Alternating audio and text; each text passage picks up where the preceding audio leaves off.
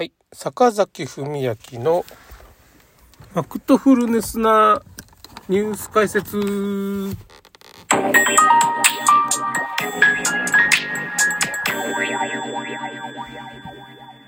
えっ、とですね、まあちょっとし、あの記事の内容の解説で、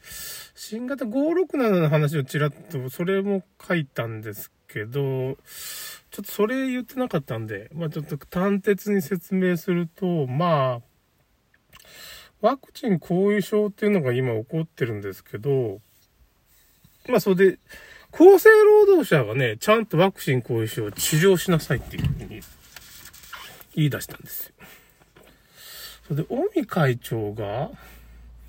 結核予防会みたいなところにね、なんか、尾身会長、その会長を辞めて、東京のまあ、医師会の会長をちょっと辞めなきゃいけなくなって、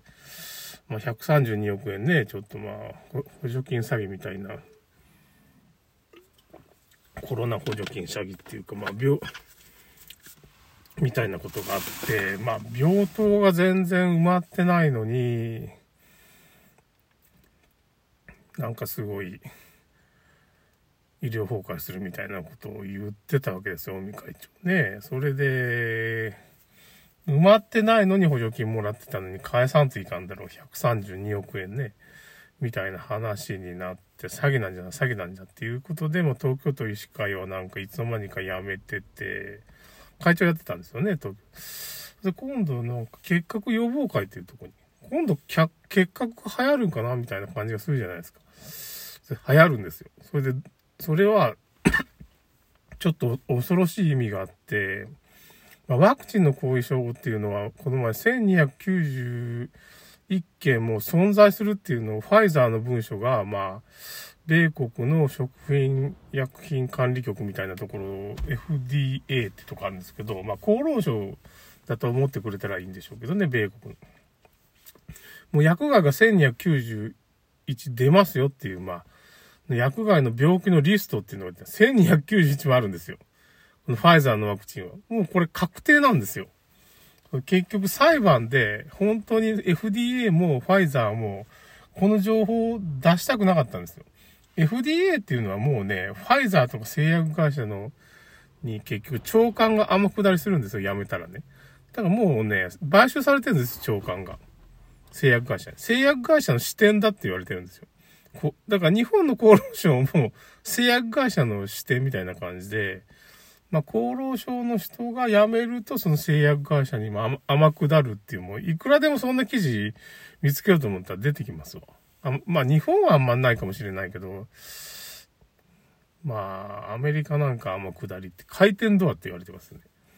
長官になった人がなぜかその、まあこれ金融業界でも同じなんですけどね、そのゴールドマンサックスの人が、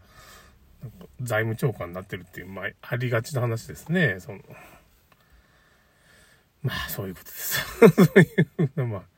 ズボズボっていうかね、製薬会社。まあ、どうしようもないっていうか。厚労省が製薬会社の支店みたいになっちゃってるんですよ。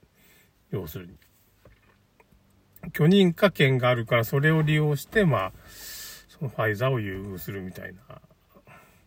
仕方ね。緊急事態だからって。いろんな理由を自分でその状況をつけて、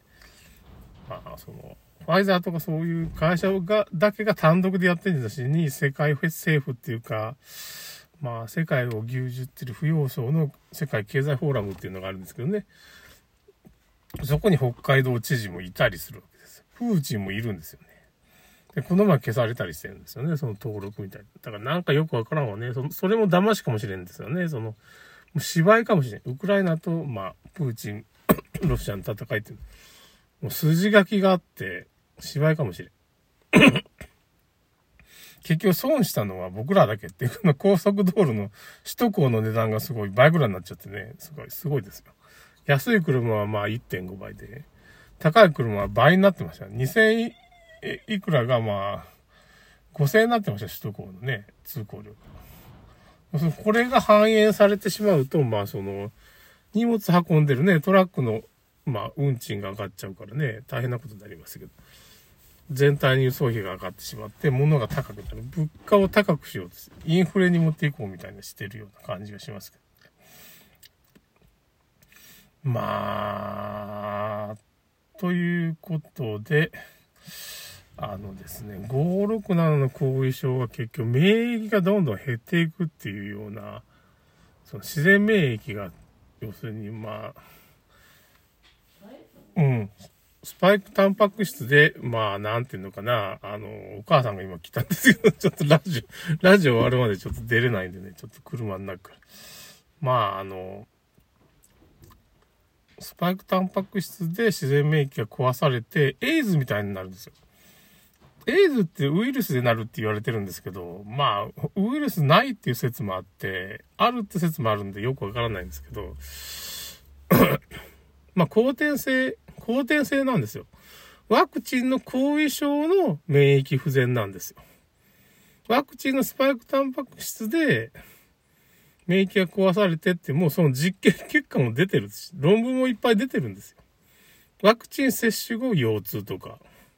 もうね、中村クリニックの記事も貼っときますけど、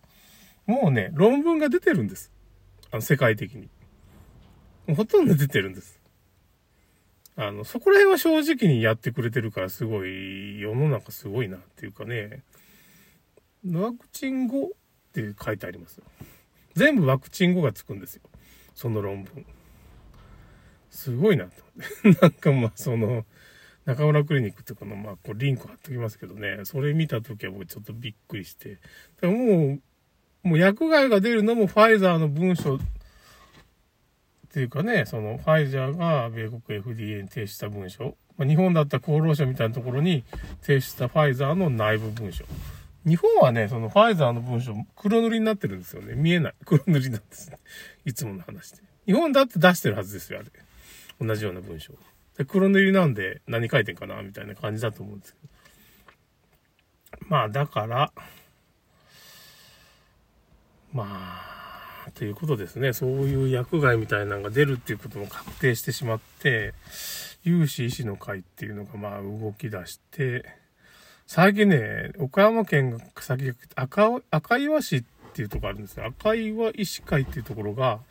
まあ、やっぱし子供に接種のやめようよと、いうようなこと言いましたね。だから僕も最近そういう資料をいろいろまとめててね、そのワクチン関係の資料をまとめて見てたら、まあ若い人で心筋炎になるって人は4人ぐらいで、ワクチン打ってなる人っていうのが、まあ、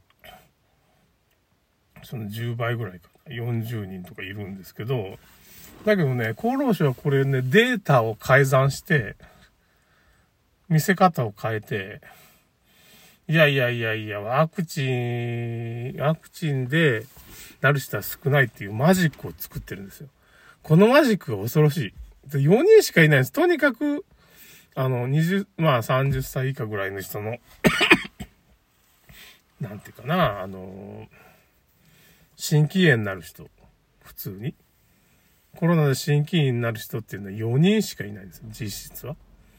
なのに、848人っていうか、まあ、それ100万人あたりに換算すると、だいたい4000人いくらの中の4人なんですけど、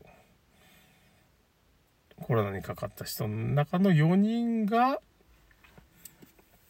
まあ、その、真剣になってるんですよ。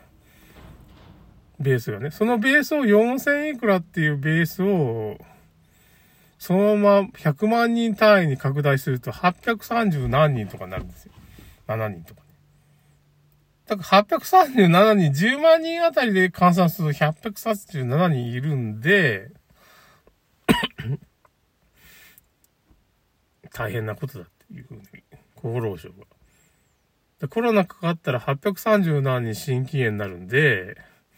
その普通40人とか50人しかワクチン薬害ないから、ワクチンの薬害よりコロナにかかって死ぬ人が多いみたいなこと言って、いや、違いますって、それ4人しかいないから、4人しかいないから、834人に拡大しちゃダメだろうみたいな恐ろしいですよ。恐ろしいことが起こってますよ。僕そのチラシ見てちょっとびっくりしてね、その、ネットに転がってるチラシみたいなのがある。そういう厚労省の最近、一般人の人がまとめてくれたり、まあ、医者が監修してる、教団宮沢さんが監修してるチラシもあるんですけど、そのチラシ今度写真撮ってから上げときますけど、恐ろしいですよ。うん。そんなんがあるからね。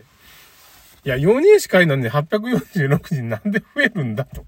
100万人方に、そんな、ベースを上す、分母を変えたわけですよ。分母が5000人分の4人だから、100万人もしコロナにかかったら、その、844人ぐらい、理論的にはそれぐらい、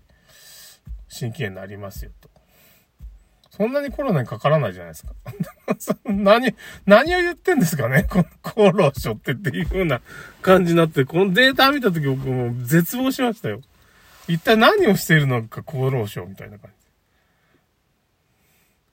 いや、存在しない習字をでっち上げちゃいかんでしょうみたいな。800いくらっていう感じはいないわけですよ、どこにも。それで騙そうとしてるんですよ、人間を。打ってくれ、打ってくれって。大丈夫。ワクチン打った方が安全なんだ、みたいな。うーん。恐ろしいですね。っていうか、まあ、そんなことが起こってるの僕見たとき絶望しましたよ。ということで、まあ、もう今リンクちょっとさっき貼ったんで、そちらの方の記事見て、いろいろね、いろんなところにリンクいっぱい貼ってる記事なんで、そのリンクを一つ一つ辿っていったら、まあ世の中の本質が見えるっていうか、何が正しいか分かってしまうと。うん、そういう人のところにリンク貼ってますんで、お願いします。ということで終わります。